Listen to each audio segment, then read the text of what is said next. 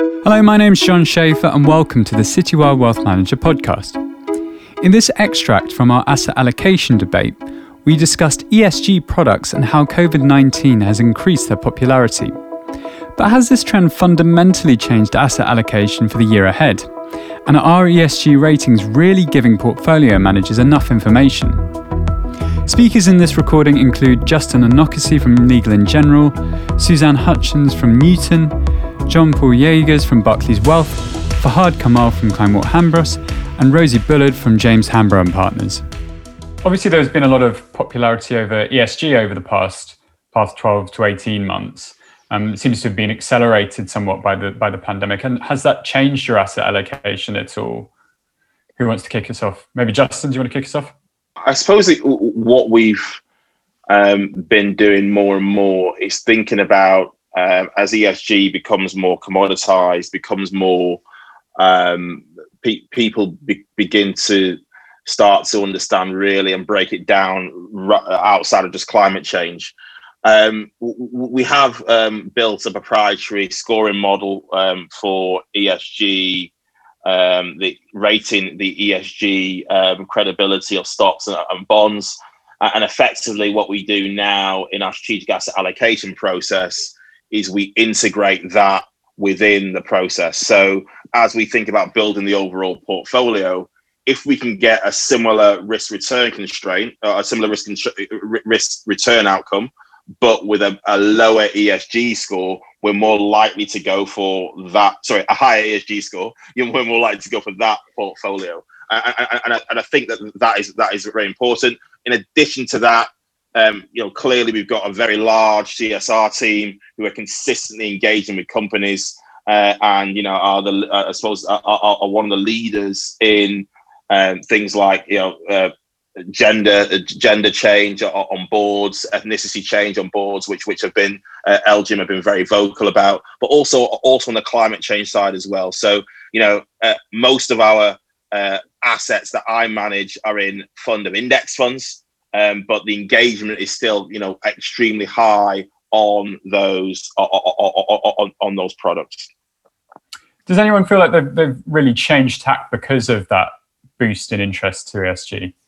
At Newton, um, you know, we've integrated environmental, social, and governance issues into our investment process and our investment ideas, um, you know, for the last 20, 25 years. So um, and to be honest with you, ESG, you know, is basic 101 in asset management now. I mean, if you don't do it, you're you, you're just not at the table. So, I mean, you have to integrate it in some way. I, I think the question is more, you know, how far do you take ESG? And you know, we have um, launched a number of sustainable funds where um, it's much more not about exclusion, but more about engagement, being proactive um, with the companies, and you know, really seeking those businesses where we think there's actually really structural growth opportunities. So naturally, you know, because of the way that we think about portfolio construction and our bent or our lens towards themes and sustainability, it has actually driven our asset allocation towards more renewable energy infrastructure solution providers um, and away from and what the market has already put a discount on you know the carbon um, fossil fuels of this world you know tobacco aerospace and de- defense. So that's already happening in the marketplace and creating a bifurcation of valuation um, which is in itself um, offering opportunities Rosie, do you want to jump in?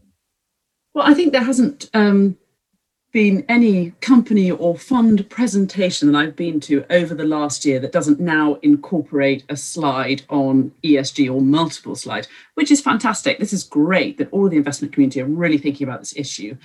We've obviously seen huge amounts of money provided towards these areas by governments, the latest with the European Recovery Fund in terms of their commitment towards green energy. This is where lots and lots of investment is going. And if we can make money for our clients as a result of this, then great, we will do so. But we're not going to move away from our fundamentals in terms of the types of companies we like to buy, the types of funds we want to invest into.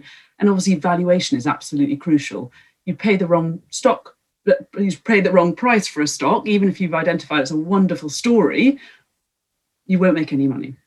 So we need to be careful in terms of how much we're paying for that. Look at some of the wind companies, for example, and the multiples they're trading on for unprofitable or very low profitability within their business model. So we have to be careful in terms of how quickly certain areas have run, but there is no doubt that this is really changing thinking across the city. But what we also have to be aware of, though, is what you're trying to actually achieve within your portfolio. So, if you take, for example, a pest control business, pest control stopping the spread of disease, beneficial for human life, big tick in the box. But pest control also most likely means use of chemicals, potentially bad for the environment. Where do you sit on that spectrum? What's important for your clients? And those are the kind of debates that we're having internally around ESG. Um, yeah, I, I, suppose the, the challenge with ESG is that it's very subjective. And, and Jean Paul, perhaps you could say how you approach that. Yeah, so so it, it, yeah, I recognize that ESG is increasingly important, uh, and and at Barclays Wealth we also do offer a multi-asset impact fund. So they the building blocks uh, are selected with ESG in mind. Um, but that being said, this field is very very complex. Um, and for example, we see to some degree it's also a little bit in the eye of the beholder. So the rating firms who give different scorings on the E and the S and the G often come up with very different different ratings. So it, there is not really, I think, a very sufficient con- consensus of how that ESG scoring should look like. Um, in the long run, you would expect that if you apply more constraints on portfolios and there is a theoretical um, a, a transmission mechanism where you would expect in the long run that your expected return should be slightly lower if you get more involved into ESG. That's not what we have seen this time around. And I think there's still a lot of things that, yeah, especially in the literature, academic literature, that does not agree on at, at the moment. Personally, I think the real interesting bit, instead of just screening and using ESG ratings, is probably about the changes in those ratings. I think as an investor, if you think about your prospective returns. It's particularly interested to look at companies that might not be high on those ratings, but are doing something to get those ratings up. So yeah, as, as an investor, you you yeah, I think it's the interesting bit in the changes in rating instead of the, the starting point. Uh, but I do recognize that the pandemic has accelerated this ESG push, and of course, that's yeah, that must be a very welcome development. So, Fahad, how do you approach the the murky world of ESG ratings then? Well, um, you know, not, not easy going last. But, um, you know, it's ESG now, you know, as, as has been alluded, is, is the sort of thing that everybody is long, right? I mean, it's, it's a sort of thing that's like justice or equality. Everybody wants more of it. But the, but the, but the, but the real proof in the pudding is going to be um, is going to be, you know, well, what does that actually mean, right? I mean, I can sit here and tell you that I love ESG, but you know, what are we, what are we doing?